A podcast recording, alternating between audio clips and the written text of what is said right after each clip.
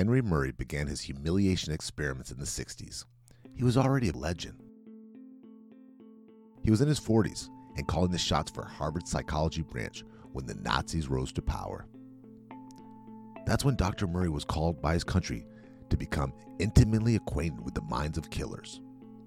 He and his team were tasked with building a psychological profile of Adolf Hitler. He was given the rank of lieutenant colonel and put in a division of the government that would later become the CIA. Murray was good at his job. He was so good, in fact, he and his team of profilers were the ones who predicted that Adolf Hitler would take his own life when the Nazis fell. Like we said, legend. Why is it so important to give you Henry Murray's resume?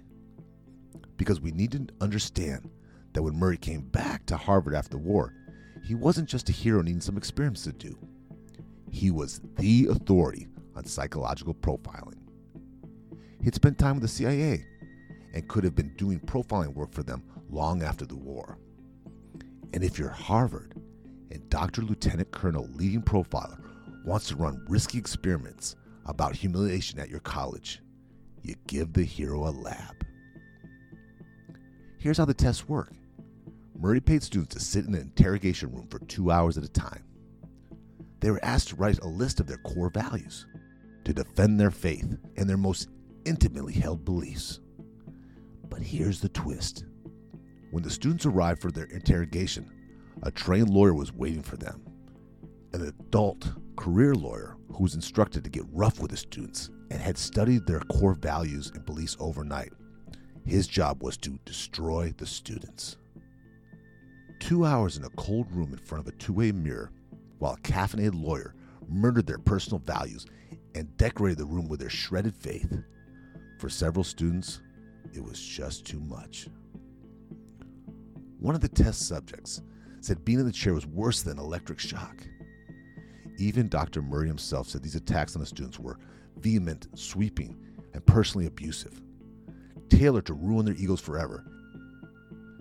To make matters worse, Murray would have students rewatch the videos of the sessions to study the effects it would have reliving the traumatic experience of having their core values shattered. If Murray had conducted these experiments during the war overseas, it possibly would have remained a secret. Just another human experiment performed on POWs.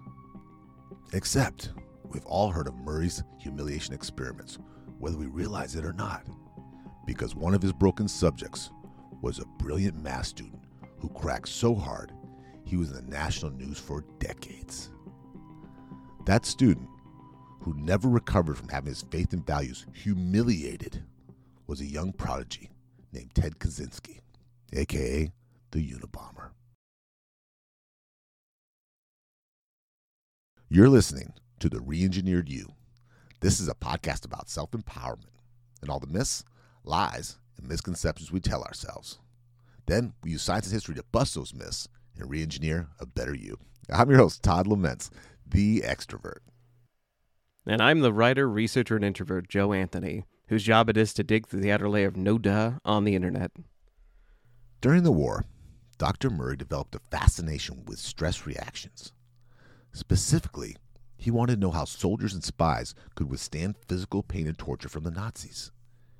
Yet those same unbreakable men would utterly crumble when their personal values were attacked, aka psychological warfare. That would eventually become the focus of Murray's experiments in the 60s. How the specific emotion of humiliation can destroy a person forever. That will also be the focus of our two part series about humiliation. On today's episode, Humiliation Part 1, we look at the humiliation of the individual. We want to know what's wrong with us? Why would we come prepackaged with such a fault in our wiring? And is internet humiliation making us more violent, more depressed? Next week on Humiliation Part 2, we look at humiliation as a tool for society. Does humiliation have a productive purpose? Has humiliation been effective as a tool to stop addiction or to punish criminal corporations? We're going to get into the roots of humiliation. But first, I want to tell Joe about a man who was humiliated day after day for years and became stronger because of it. before we get into like um the our first subject of humiliation, I just want to ask you if we sat you down in a chair. By the way, this is on recording, so um, this isn't like hypothetical. It is hypothetical, but it's not like cut out. Um, okay, so I've heard you talk about your faith on rare occasion, and I've told you about sort of my um, stoic dogma. If you had a trained lawyer sit you in a chair for two hours and they like had overnight to prepare their case against you, and like this is their jam, like they were trained by a World War II like Nazi psychologist. Yeah. Do you think they could threaten your faith or or your ideals? I'd like to say no, but I think as a younger person, um, and I, I, still have I still have some doubts about some of the things that I believe, and I, I'm to the age now where there's things I used to believe in that I don't believe in at all anymore. Yeah. So I think so. Yes, I think I would be a little bit shaken if someone was prepared. And uh, what about you? Do you feel like you're so grounded, or, or you have those railroad track values that whatever they said would just be kind of duck off the water's back? I think now. See, I, I again, I, I, think age comes into it a lot, like maturity. Not that I'm mature now. I I still have um, very immature moments, almost purposefully. But I mean, like uh, this podcast and our experiences meeting so many people in the public, calibrating my antenna based on how many people you meet, having a career, um, Uh, just reading a lot of books, like reading about stoicism and, and reading, you know, grit and, and reading about all these things that actually work for people. Like, like the science behind them is solid. And these are the things that make a solid mind. You go back to like 20, like college age Joe, I'm a mess. Like, like my ideals and philosophies are all over the place and I mean, like I, am I'm, I'm not going to blame my parents, but I do do you feel like that comes into it a little bit that you you as a young man you have a hodgepodge of like here's what your parents gave you and here's what you're just figuring out outside of high school. I think so, but I think you hit it on by saying you didn't hit it on is is, not to blame it on parents, but the people that I know who the people I know who have the most success in the young life and that continues on in their I mean the seeds you plant when you're young as far as education and and just your habits really they, they don't really show themselves the the benefits or the the loss until you get older and everyone I've known who has had any kind of real success has had a real stable family and a real stable set of values you know they were the the good kids very right. rarely is a bad kid do anything great. You know, they, they romanticize that in the books and the movie, right? But in real life, I don't think that's true. Right. I think that that's like maturity bootstrapping. Yeah, they always had some kind. They were really big into church, really big into their education. You know, their their parents already had some kind of success in something. And I guess success is not the right word, but um, you know what I'm trying to say. Right. Yeah, there's maturity itself is a is a type of success. I I completely believe that. Um, so uh, our hypothetical lawyer, I, I think even now I could get shook on a couple of things. Not not my fundamental ideals, but um, so we're gonna we're gonna basically break down the science throughout this episode of why that is so dangerous for us as people. Well, and I think um, the authority thing is a big one. An older, um, more street smart lawyer who had time to prepare attacks you and then that kind of goes into our own insecurities with authority figures or parent issues. You're going to be a little bit vulnerable, and even especially a, right. an Ivy League student who looks up to an older person, respectful of an older educated person. Right. I mean, like if you want to talk about finding a lawyer that's really going to know your buttons, this is a lawyer at Harvard and like this is a school for Harvard, and this is a Harvard student they're attacking. Ted says Ted Kaczynski was a genius math student. He wasn't in the law program, but Harvard has a lot of really talented lawyers. So just imagine this hero legend, Dr. Murray, who predicted that you know uh, Hitler would kill himself. He comes up to you and asks, "Do you want to come back to Harvard, your alma mater, and destroy some students?" He's not getting the worst lawyer. He's getting people that like would be able to do this. So this just- is this is interrogation This guy's just stuff. a gun, right? He's just a gun. right. Comes in from his mansion in Cape Cod, you know, he just drives in. Right. I hate kids anyway. I, I, yeah, I'm happy to do it. I'm gonna name drop one of our friends. Uh, we we have a lawyer friend, Mitra. If she grilled me in a room for two hours, I would crack. So like, I, I know what this feels like. Five minutes in, she'd get the best of Joe. I've seen her do it. Just for sport. just for fun. She wasn't even being trying to just for fun. So we want to talk about um, when people break under humiliation and when they don't, because that that's really like we we're dedicating an entire episode to uh, when does humiliation turn people into um, the Toronto uh, Chad and Stacy killer? When humiliation turns people into Ted Ted Kaczynski? Like, why is humiliation so dangerous for some people, and yet other people you try to humiliate them? It, it's water off a duck's back, like Todd said, or it makes them better. It, it introduces humility, like it, it evolves into its final form of humility. So we want to know where is that difference and how do we get to it? Like, how do we become the person who doesn't have their ideals absolutely crumble and flip up, you know, invert like an umbrella when people press on it? Um, now, Todd, you uh, when we first started forming this episode, you had a note in our doc about Bob Dylan being booed to sold out crowds. And it it's that's that's all the note is, by the way. Like like if anybody is listening and they're like, "There's got to be more information here," I don't know. It just sounds so interesting. I wanted to ask. Uh, there's there's two of these. There's two of these. I guess you'd say rock and roll examples of stories. So I'll share both with you. Well, Bob Dylan, when he he changed his sound, he went from playing pretty much just kind of folk music, and he went to more of a rock, a, a little bit hard. his fans were horrified, and we've all had that. Um, of going to a hear a musician that we love and they play their new music and we just we just moan and roll our eyes. But they were booing him Right. off the stage.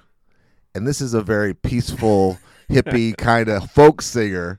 And people were pissed. They were so angry. And when i watched it and i didn't realize you know i mean there's something to be said for 30,000 people saying they hate you. I would have changed my i would have changed. I would have come back to the folk music. What about you? I don't want to be booed out at the forum in la when you're bob dylan. But he but he believed in If- what he was doing. If if three people complain about something I've written, I stop writing it. Like I am so much more sensitive than that about like uh, art. I I don't imagine how Bob Dylan endured that many people. when you know there's Uh, in your personal taste, do do you think his music was better when it got changed? Um, I wasn't a huge fan of his either one of them, so I would be a bad, poor person to ask. But I would think there'd be a lot of pressure from his record execs, his managers, his family to say, "Hey, what are you doing?" And his band. I'm, I I just think you have to really be a you know an eagle. And, and another one too, Joe was um, Prince. Prince when he was coming up and he wasn't real famous yet, but he was he you know he sold some records and he was on tour. He was on tour. I thought was interesting matchup with the Steve Miller Band which is a, a different kind of music. So he's open. Yeah, that does, that's not a Prince sound. No, no, it's less pop and it's just very different. And so he was open for Steve Miller. Well, the the fans did not. The Steve Miller fans, which the majority of the fans were, because Prince was not established yet, hated him. They were booing him. They were trying to boo him off stage, very similar to Bob Dylan, and it bothered everybody. It bothered all of Prince's uh, team, all of his record executives, all his manager. The Steve Miller was furious about it, and and the, they they wanted him fired. The only person that didn't bother Joe was Prince. He didn't give a shit what everyone else thought. He's gonna sing and dance and play the way he is. He doesn't care anymore, and I can see that, right? You can see him with his legs crossed, smoking a cigarette, right? Yeah. you. Prince's natural face is not giving a fuck, so like that that makes sense. To briefly briefly get into like the evolution of humiliation, we have had episodes about like how not all gossip is bad, how social grooming is generally good for humans. Yep. You know, what is what is the role of humiliation in evolution? Seems to me to fall under that sort of same category of social calibration. That um, the the best way I mean, like we had a, an episode where we talked about shame and we found out that you know shame is actually kind of a good thing in small doses it teaches you what is not acceptable to your tribe. And if we're talking early humans, um, that's important. Knowing that, you know, uh, uh, doing something frightening or gross or annoying, you should be shamed out of that in small doses. But humiliation is a bit different. To define it, shame is something you do that you don't feel good about. Humiliation is something where um, it's basically done to you. Like somebody humiliates you, it's them challenging your beliefs about yourself in a way where you're not necessarily at fault. Does that does that kind of ring true for you? It does, and to me, humiliation. Um, you know, we all go through things in life, and we we we do silly things, and to me, humiliation is kind of like a car accident that they put your car back together, but you're never quite the same from it. You know, like if you do something, Yeah. you know, I remember as, as a kid doing things that I embarrassed myself in front of the school or in front of my friend group. It, I could still, if I start talking about them, I can get in that state. 30, Yeah. 30 years later of, of shame and, you know, what good came. And, and you're right. A lot of our shows are talking about, you know, how got they're, they're gossiping that has its place in our life. Depression even has a big place and, and we need it. So I'm interested to see how we're going to if you if a little bit of humiliation is a good I feel like I need to be shamed or if I'm left to my I'd be shamed a little bit. I think a little bit of shame for people like me is good, but but do you understand what I mean? Have you had that thing happen? I- Does anything jump out to you being so humiliated that you just thought I'll never get over this, and you never really do? I I know that you're caffeinated because that was a perfect metaphor. The car has been totaled, but you just rebuild the outside anyway. Like like once you twist a chassis even a little bit, the car is never going to drive exactly straight again. That's what being adult is. I- I- uh, being an adult is you've taken so many dings and you've gotten hit so many times that your chassis is completely s- screwed. But you have just replaced the outside panels over and over again. So you look nice and new and put together, but really on the inside, you're just like a, a ball of nerves. You're an omelet. You're a scrambled omelet inside. Yeah. Right, you're just trucking down the road um, because you've you've managed to put on a good facade. Um, we're we're obviously being facetious, but there's there's a lot of truth to that. That that that social calibration comes at a cost. It it really does. It, it has to be memorable. If you could brush off humiliation or shame, it wouldn't serve its purpose in the sense of evolution and tribe. If you could just say, "Oh, you know, um, what they said doesn't matter," and I'll just push forward, that's what a sociopath is. So shame and humiliation do have its place, uh, but you don't recover from it. I remember um, one of Louis C.K. jokes is is about dating and how hard it is, and he talks about women get broken up with and it's difficult, but women will sometimes shame or humiliate a guy on their way out the door, and it changes you as a person. I don't. I don't know if that is the same for both genders, but I do know that I've had that experience. I've had that experience in high school and college when I am debating and like somebody proves me egregiously wrong and like points out my personal flaws in, in my beliefs. So I, I know it's happened and it it does stick with you. Like it, it becomes that twisted chassis. Um do you want to get to an example of somebody who seems to be completely impervious to humiliation? Yeah, this is an interesting story. I shared the story with a friend of mine who does who gives us some show ideas and does some research for us. Chris Wilkes, an ex Navy guy, he's a, an ex veteran. And I told him, for some reason, all the best stories come from the Navy of all the armed forces. I, I think the Navy. I don't know why. It's not with you know. There's a lot of heroes in the Army, the Air Force, the Marines, and everything. But some of our well, this guy's this was from the Vietnam era, and there was a man who enlisted in the Navy because he was a patriot. His name was Dead Doug Hegdahl, and this is a very interesting story. And the story is about him just being an idiot. Okay, he's known as the idiot, right? Okay. So he he he. There was a draft in in Vietnam, but he he actually enlisted, and he was working. He was on a battleship in North uh, North Vietnam, and he, he wasn't supposed to be on the deck when the big guns fire because they they'll blow your eardrums off. Well, he was. He didn't listen. He went out on the deck, and the guns Joe blew him overboard. So he was stranded at sea with no life jacket, no anything. He was just out there like enjoying the view and got blown overboard. Sounds like a sounds like a Mr. Magoo, doesn't it? Kind of a dummy thing. So like it, it must it was like the backlash or the the blowback from the guns did it. exactly. It sounds horrible. Does doesn't that sound concussion and blow your arm off? It's right, a cartoonish puff of air next to the gun and then he's overboard. I can't even imagine that kind of force. So this guy's dumb luck. This guy's a big dummy, by the way. So he, he's in the north. He gets picked up. He gets saved by some North Vietnamese fishermen, which is great luck, right? But they quick Right. they quickly turned him over to the to America's enemy, the North Vietnamese, and he was taken to um, Hanoi Hotel, The uh, oh the uh, uh the Hanoi Hilton. Ha- Hanoi Hilton. I'm saying that wrong. I'm sorry. And this was this was this was a prisoner of war camp that was just known for torture. Um, now Doug was an intelligent man. He was a smart man, but he decided to play dumb. So they started torturing him over and over, like they did everybody, tying him up, beating him, and he pretended he couldn't read. He pretended he couldn't write he told his story, he spun his narrative that he was a poor farmer from America and that he was so poor, Joe, that he didn't even have a water buffalo. And to the so to the North Vietnamese, they're thinking, You're not a farmer, you're just pathetic. What kind of farmer doesn't have a water buffalo? right. Of course they're not in our country, but so he was a few moves ahead. They tortured him like they did everyone else. But finally, because he couldn't read or write, Joe, they just kind of gave up. It's this big dummy. They knew he wasn't a pilot, so they were real suspicious of him when he first came in. This is an important point because he was too big. He was too tall. He's a big guy. So they figured if he's not a pilot, he must be a spy. So they really put the clamps to him. So eventually, they realized that he was no danger. He was a poor farmer, couldn't read or write, he was illiterate. They started to give him a little bit of free reign. He could move around, he could talk to everybody. But what they didn't realize was he was actually a genius.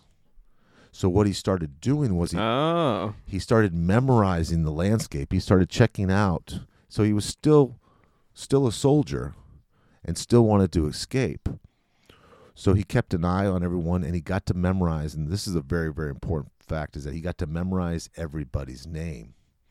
Because the US doesn't know who's captured and who's killed. And who's captured can leak out a lot of, you know, useful information that could cost a lot of people their lives and, and lose the battle or lose a war. So finally, Okay. playing dumb, the, the the North Vietnamese wanted to get rid of him because they wanted to. Uh, good faith it is to let some hostages go from time to time, right? So they're thinking, let's let this incredibly stupid one go because he's no he's no threat to us. So he gets out. He'd memorized over 250 names, and he was said to have saved a lot of POWs' lives. That is so great that like he's going around sweeping being called the incredibly stupid one every day and he's just memorizing names. Like just had a trick to do it. I mean, they, they were shocked when they finally when he when he got with the U.S. Um, back with the U.S. military. They couldn't believe how many names he could memorize, and, and he also knew the landscape, so they so they could attack that area without killing anybody. But he he learned it, Joe, in an interesting way. He he learned it in a song. Um, old, old MacDonald had a farm. That's how he learned it to over 200 people's names to memorize it. Yeah. I wonder if their names had to rhyme. Like like 250 people. I wonder if he was picking out like put them in a succession where they would rhyme to Old MacDonald, or is it just him repeating the names to the tune? That's probably a not important question, but it is for me, I think. So when I started reading about this, it became evident pretty quickly that um, when people know their own worth and know their number, like like when you go dating, you you assign people a number. You say, "Oh, she was a perfect ten," or like, "Oh, that guy, he's like a five on his best day." People have a number internally too. Like they they have a, a number for their own morals and values and things like that. And so if if people know they have a high number internally on the inside, like like Hegdahl here, uh, Doug Hegdahl got blown off a ship, pretended to be incredibly stupid, got named incredibly stupid, but on the inside he knew he was a high number. Like he he walked around knowing he was a 10 in his own mind and that saved him and it saved, you know, a lot of people. But you know, we we talk about um, the guy that uh, went in Toronto, uh, went around killing people, and part of it is because he was a narcissist who got humiliated. Like he, a narcissist cannot know their own number. Like they they don't know their own value or worth, and they are easy to sort of get under their skin. So I'm not saying everybody who gets humiliated is a narcissist. It's more like that's the most dangerous person to humiliate is a narcissist because they will react violently. So the the thing I'm sort of uh, uh, edging toward is I think self awareness is yet again our answer. We're going to get obviously way more deep and detailed into why and how. Um, but I do you ever feel better if you humiliate somebody? Like, have you ever like gone out of your way to humiliate somebody for a purpose, where like you thought it was correcting their behavior? I did, and then it's kind of that you, you beat them, you you show them up, put them in their place, and you, you get to be right. so rarely, but yeah, I. I'm not proud of it, but yeah, I have done that. Okay, and I've done it before, thinking I was instructing somebody, and I've also humiliated people uh, by accident, just by saying things that like were observations and and corrections. I didn't realize until we started this episode that humiliation is kind of a rainbow of purpose I always just thought it was like there's two versions of humiliation. One is negative, where you're trying to destroy somebody, and then one of them is sort of semi-positive, like uh, frat boys who haze each other when they're trying to like induct each other into their fraternity. Like that. Um, part of our the origin of this episode is you had a question about that, like.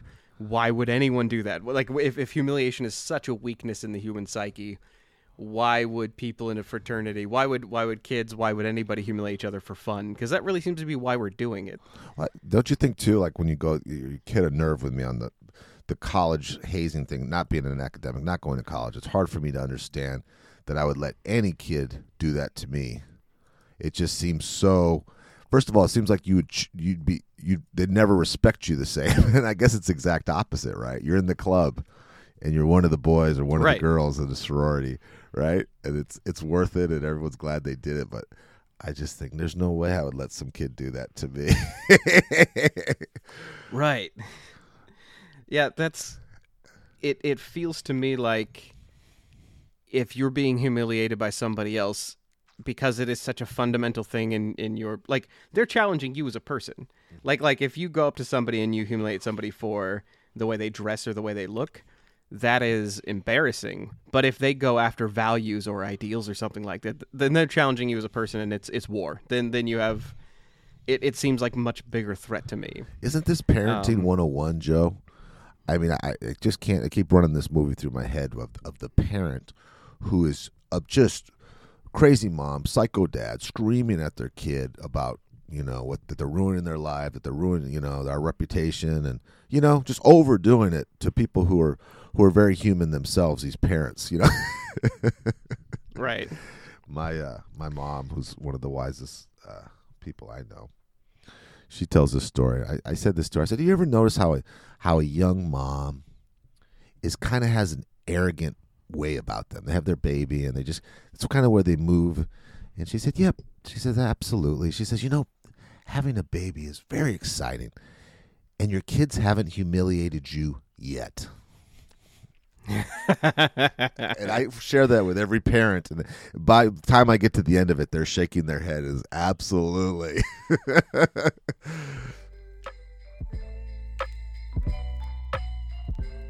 okay, so so let's get to the reactions of humiliation. If we're going to understand it, we need to first first pin down that not everyone reacts violently. Um, there is the new mother who gets humiliated by their kids and they adjust. Like they they learn a different way to operate and to hopefully like it it makes them better as a parent.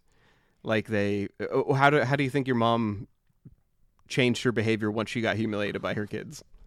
She ruled with iron fist right? Discipline. She got harder. Yeah. So we've we've got the in, uh, the incel killer was his name or what they refer to him in Toronto. We've got the somebody who gets humiliated, they experience self disgust because they actually don't feel good about their values. They actually feel like their internal number is low, so they become violent. there are people like um, your a, a new mother or uh, family members who get humiliated, and it's a light humiliation. It's done with the right kind of. Um, it's it's done not in a I, I was gonna say loving way, but in a corrective way, where it is uh, by accident. Like no one no one should be humiliating each other on purpose, but by accident or by evolution, they're humiliated in a way where it actually corrects their behavior, and that's kind of you know the, the shame of it is what is supposed to be in our our evolution to help us that is the tune your antenna kind of humiliation then there's something called um, masochism where people are aroused by humiliation or there are people who get humiliated and it makes them stronger like like doug hegdahl so like we have these this rainbow of reactions to humiliation none of it is um, productive in in my opinion except for tuning your social antenna the only one that seems to me to be productive is you turn humiliation into humility and you move on from it so i, I Humi- humiliation to humility. I don't like that. That's that's got a that's got a ring of a speech to it, Joe. Right. There's um they say something in psychology today which really helped me kind of like wrap my head around this. Um, they said, quote, if we have committed what could be considered a faux pas, we show embarrassment, and then we're less likely to be attacked by members of the tribe. Uh, this is why we blush when we get employee of the month and, you know, when we're singled out for something good. Uh, we're saying, you know, that we're embarrassed and basically we're saying, please don't attack me. And shame does the same thing but if you're humiliated and it's not justified like like if you've done nothing or you know people are singling you out because they want to appear strong to the social group like literally this is what bullying is. A bully picks on you because they want to try to adjust your social antenna but in a negative way. They they want you to remember that you're lower than them in the pecking order. Put you in your they will humiliate you. Yeah they, they will humiliate you to falsely adjust your number downward and How do, you know if we don't feel good about ourselves if we don't have solid moral values uh, you know we have an idea of what we are and what we're like. And when this is challenged we can experience a feeling of being obliterated. It's it's crazy. What about early in your creative career, Joe? Um, and me with this show and, and the speeches I've done have felt this where um, where you get criticized and it is humiliating and you know there's truth to it, but you just still believe in what you're doing. You don't believe you're as bad as they're making you out to be. Did you know that humiliation, that early artist humiliation? oh absolutely it's i think that is one of the most productive humiliations i remember um original like early speeches i gave where i um absolutely you know i thought i was doing great because i was delivering good information but i was actually really bombing because i wasn't reading the room and everybody was bored and I was getting very deep and very dense very quickly. But when I got the feedback for that, I still thought I was doing great. I felt humiliated because uh, people were telling me we didn't understand you, and I, I was reacting with, "Well, that's your problem." We didn't understand Um, that. Yeah, we didn't understand that feedback. Yeah, we weren't ready for that Yeah, It's weird though. Right. because you know that it's upsetting because you know there's truth to it, but you just can't digest it. You can't accept it. I've I've seen you go through that same process in writing and delivering speeches. I I, ha- I have seen you come back from speeches where people have given you critiques that are not very helpful. Like they may touch on some truth, but they're not delivered in a way where you can immediately use it. And I've seen you come back uh, frustrated with that. It is. It is frustrating. Uh, You know, you consider the source on these things, but I think I'm an over emotional person, and I see it as a, a personal assault. Or like what you said, I, that's that's probably one of the toughest ones. What you said just kind of made me cringe, because if some you write something that's really good, let's just say it's a ten minute speech or presentation, and and they they single out thirty seconds. Well, for me, I'm I say, well, you're being a jerk. you're nitpicking me when really they're just fine tuning, you know. Right. and I've gotten a lot better at at. Uh, Joe taught me this, and and it's, it, this will always, no matter how poorly something is delivered, advice or, or feedback, there is some truth in, into it. So it's our it's our idea if we want to grow and get better. This, this is Joe Anthony here. We need to we need to listen, you know, with a humble, open heart. Right. Listen, be ready to uh, discard the parts you can't use or don't understand. But whatever feedback somebody's giving you, there is a little bit of truth to it. No matter how badly it's delivered, I think is the important part of this. Yes. the the most truthful feedback somebody can ever give you, and, and sometimes it's the only thing you can take away from somebody's critique of anything, is they either want more or less of what you're doing. Whether that's writing, whether that's acting, whether that's you know, art, whether it's it's conversation, it can just be you at work.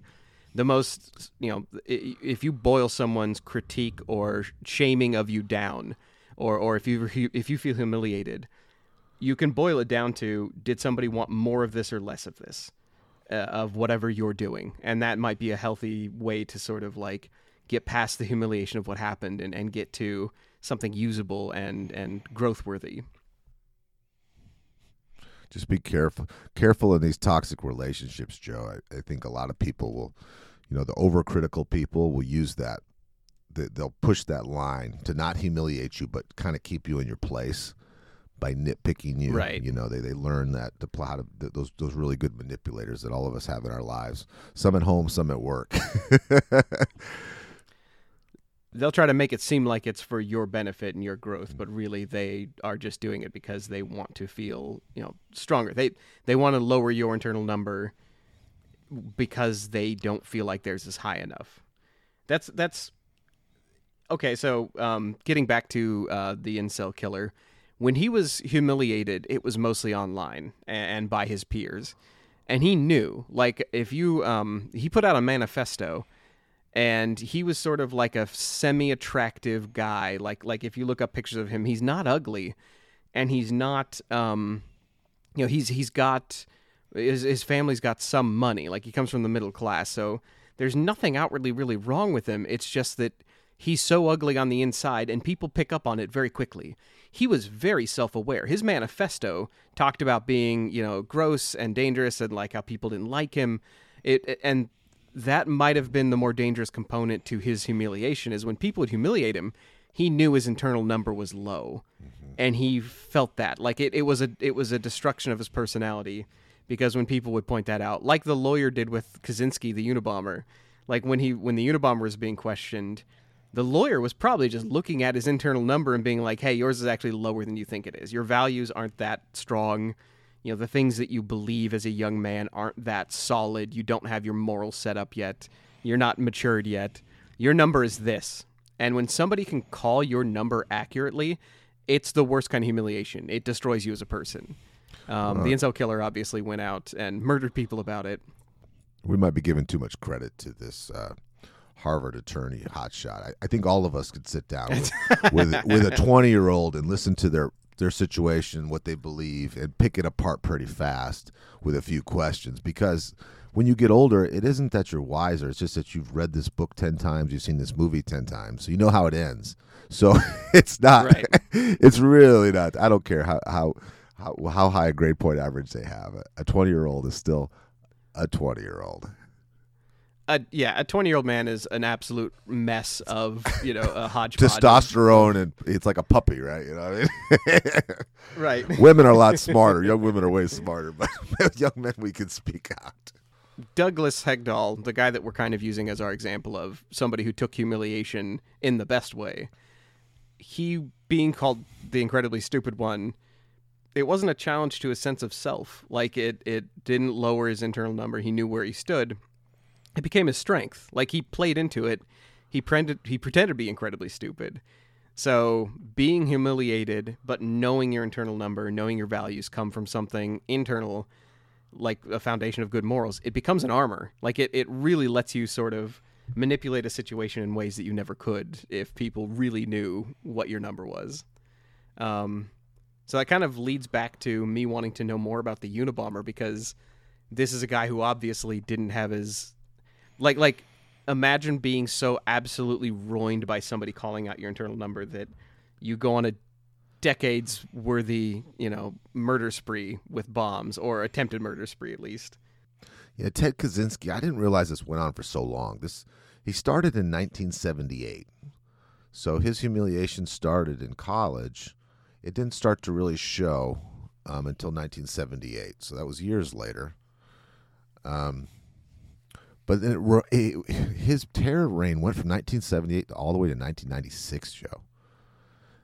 And the, the one that's upsetting That is. How did I not know it was that long? Like, Yeah, it's before our time a little Ev- bit, right? But it just seems like, and it was spread out, but then it got a little bit more frequent. And and all it's told, he he, this serial killer killed three people, but he injured over twenty four, and a lot of these were serious injuries. Here, um, you know, vision loss, here eye loss, loss of a hand, and as I read through each one of them, it just it just got more disgusting and more disgusting. You usually get you usually get more dis- desensitized after one or two, but for me this was kind of tough. For some reason, the mainings were worse to me than the, and they were just so random, picking on professors and and people. It just it just seems so weird to to be this obsessed for this long. I don't know why it was worse to. I mean, like, there's no good place to enact a reign of terror, but it was all like academics and like professors and stuff. Well, he was he was described as a radical environmentalist. I mean, that's yeah, that's a big yeah, radical in capital letters, right? Is that why the Unabomber was doing it? Like, he was an environmentalist? He was an environmentalist. This is what he thought. You know, he went, he became, he got out of Harvard. He was a math just whiz. He's an absolute genius, and he was a professor at University of Cal. And he had a lot of problems. He had a lot of a lot of the kids didn't like him, and a lot of his students didn't like him. The other teachers thought he was very weird, very aloof, and he just had some really, really poor social skills to the point where he kind of had to run away from reality. So he left his job as a professor. He lived off of his parents. So his parents, his family supported a lot of this. And I, I think that's something that kind of gets swept under the rug. So he was able to go live out in the wild, kind of. He first started, he got a hut in Montana, and then he lived tents. Pretty much for by by Portland's standards, he was a homeless person. Um, he'd ride Okay. his bicycle to the library, and that's where this festering thing about he felt like he had a real connection with nature and that his happiness was based on the woods and um, living like uh, um, a survivalist. But then he realized that commercial economics is um, de- what do you call it? Defor- Deforesting. being being an environmentalist, he felt like industry was going to destroy um, the, destroy the environment and destroy his home, and he felt personally threatened by this, Joe. So he felt like he had to get the world to wake up and pay attention to him, and this was the best way to do it. I was gonna say that even sounds more selfish than I was imagining. Like uh, when you first said environmentalism, I was like, well, at least he he stood for something. But because he is doing it because he his little shack in the woods is being threatened, that even makes it selfish. Like like taking a a, a cause I could almost get behind and then making it about him again. what's really funny in, the, beginning when the crimes first started, you know, because they have the FBI involved in, in this. Um, he was sending bombs to to schools, going after academic professors who who, and what he was trying to do was gain attention for his cause. But the police thought thought that he was a blue collar guy, and the reason they thought that was because of all of the things his bombs were made with were very very basic things. They were things you could just buy in any kind of store. Um, you get batteries, wood, string he never left any trace of DNA, which should have been a red flag to them that this we're dealing with someone who's really smart. He even made the glue that he used for his explosions himself. That's like some stuff I've seen on like Dexter. Like that's crazy. Yeah, you could just see him sweating in his little hut, right, with all this stuff kind of all scattered around. And finally, towards the end of his reign, they put 125 agents to his case full time Holy shit. and a $1 million reward. Think about that, Joe. 125 people against this one guy. That should show you how smart he is. It is. I remember watching old news clips of him, and he was big news for so long. I'm shocked nobody got bored of it. Like, like there's, I mean, like COVID. I'm already tired and bored of, and like you know, uh, wars in the Middle East. People have tuned out, but they, this guy, he must have been effective because like to do it for 20 years and keep that kind of manpower and news on him. Yeah, I just can't think of why. It just seems like such a cowardly act to me when you read after one after another. You know, if you want to go and and lay in front of a bulldozer or something, you know. but or to, chain yourself to a tree. yeah, yeah, but to, to to do that to people who are unexpected and and I guess he just he demonized these people as in that they're they're doing something personally to him. I mean, how can you hate someone you don't even know? Right. So we'll never know this because they didn't record it, or at least it didn't get released to the public. So something, I mean, like he was obviously a sociopath before he went into, you know, the humiliation room, but something happened with his personal values where, like, he rebuilt them. Like you said, like you you damage the car, the chassis gets bent. You know, you you put the panels back on. Like like you you can rebuild it, but it's never the same. He was never so the same to the point where he rebuilt his entire moral and ideal structure around hyper environmentalism at the cost of sending bombs to people and like wearing, you know, homemade pants and making his own glue and weird shit like that. So like that is a level of not coming back from humiliation where you're not driving a car anymore once it gets wrecked. You're just driving a twisted piece of metal that still has an engine that moves somehow. So do you want to do you want to talk a bit about how to how to come back from humi- humiliation, like what it takes to learn from it? Yes, and not never do it again because I don't I don't I don't think I can handle another one, another round. Okay. Well, first off, uh, we've kind of talked about creatively how we come back from humili- humiliation, how you and I have like basically coached ourselves and coached each other. How is what is your go-to for like when somebody tries to humiliate you? What is the way you kind of like come back from it or shake it off? The only thing I find that works is time. Being ultra sensitive to what people think about me, um, wanting every, wanting to wanting everyone to like me. uh, it's it's tough. What about you? I didn't. Yeah, I didn't think about that. But um, people who are ultra sensitive to, you know, opinions of others. I'm a writer, so obviously I count, and you just like people, so both of us are, are very sensitive to others' opinions.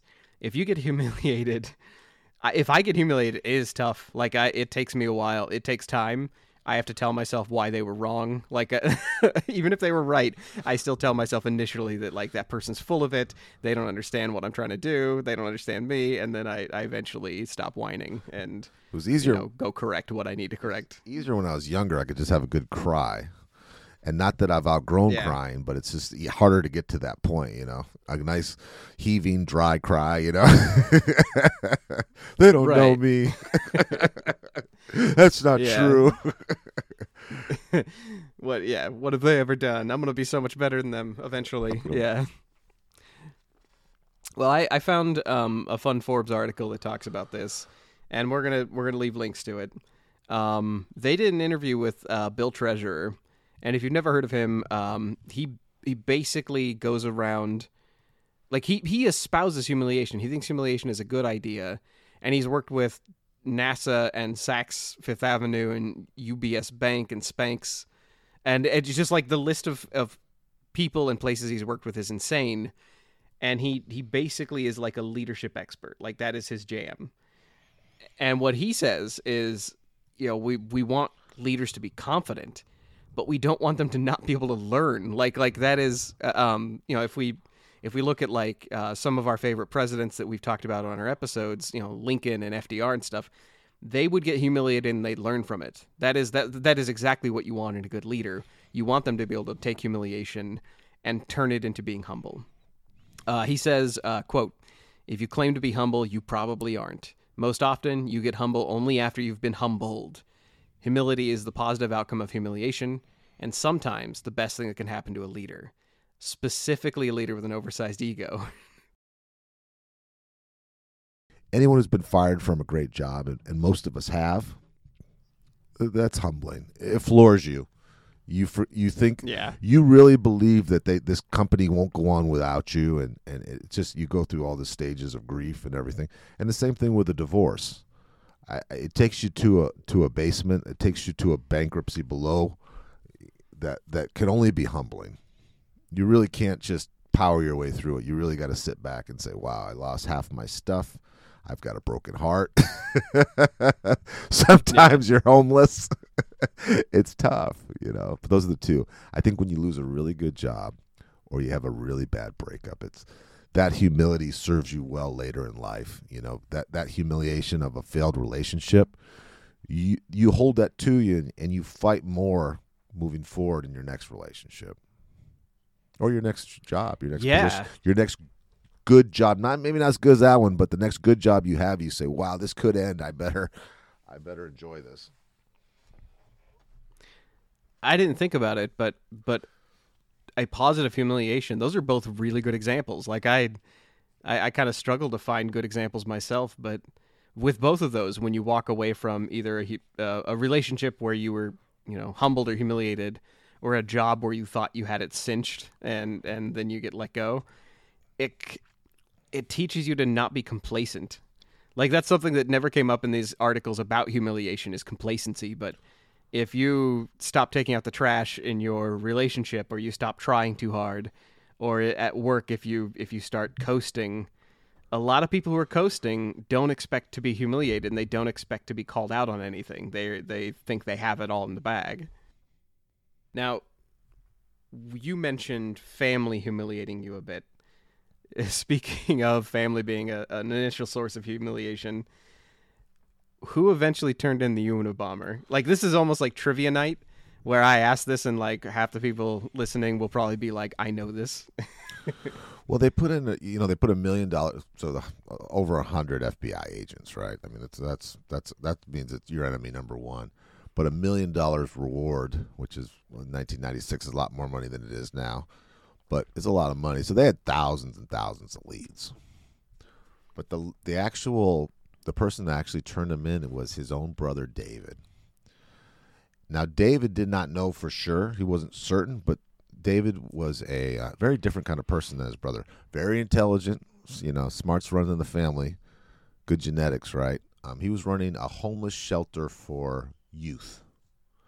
So, you know, which is a very admirable thing, right? And how he figured Okay. out who his brother was, this is right up your alley, was he read some of the papers that were written. And then he went through his old stuff he had from his brother, both being academics.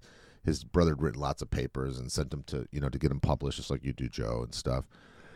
So he read them and he recognized the his writing style from papers he had from Oh. years ago. That and so he connected the dots that way. I thought, wow, what a great hero! Turned in his brother. I'm proud of him. It took him three months to do it, and that that troubled me because I'm like, well, that could, you know, three more people could have died, but it was Right. his brother. He loved his brother. He had like a real dilemma in his in his head of, of can I do can should I turn in my own brother even if he's a serial killer. So David Kaczynski was the one that turned his brother in.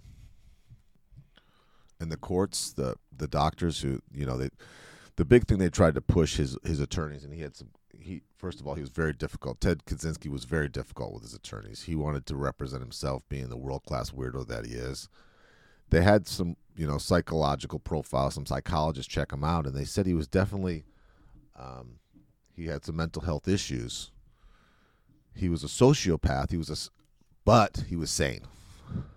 Psycho but sane, they say. Which I never, Okay. which I've never heard used in the same sentence. So he actually, to me, that just means he actually knew his own internal number. Like he, he knew his values and he knew what he was doing. Sociopathic but sane is the word. Sociopathic but sane. I want that on my driver's license, by the way.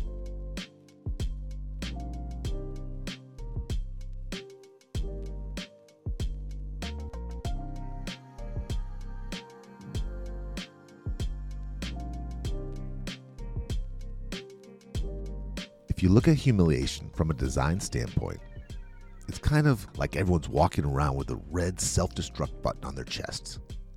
Anyone with enough training or wit can push your button and boom. But here's a trick humiliation is only a danger if you have weak core values. If your values are superficial, like pinning your self worth on your grades or bank statement, or shallow values, like building your esteem around your attractiveness or your job title. Those values are easy to attack. That's like putting a red light on your red button and daring the world to press it. We can all learn from the incredibly stupid one, Douglas Hegdahl. If we build our values around strong morals, spiritual ideas, or rock solid understanding of ourselves, we disconnect that red button. Humiliation becomes a joke. It's someone pressing your switch and hearing a useless click. If our eternal values are sound, we can afford a little humiliation. We can smile about it, like Doug. We can learn from it. We can absorb humiliation and turn it from a dangerous explosive into humiliation's true purpose a tool to make us more humble. You've been listening to the Reengineered You. Thank you so much for listening to the show. You mean the world to us. We have a new episode every week. You can connect with us at www.re-engineeredu.com. That's where we have research links, show notes, feedback, and blog articles for each of our episodes. We're not experts in anything, but we've got an opinion on everything.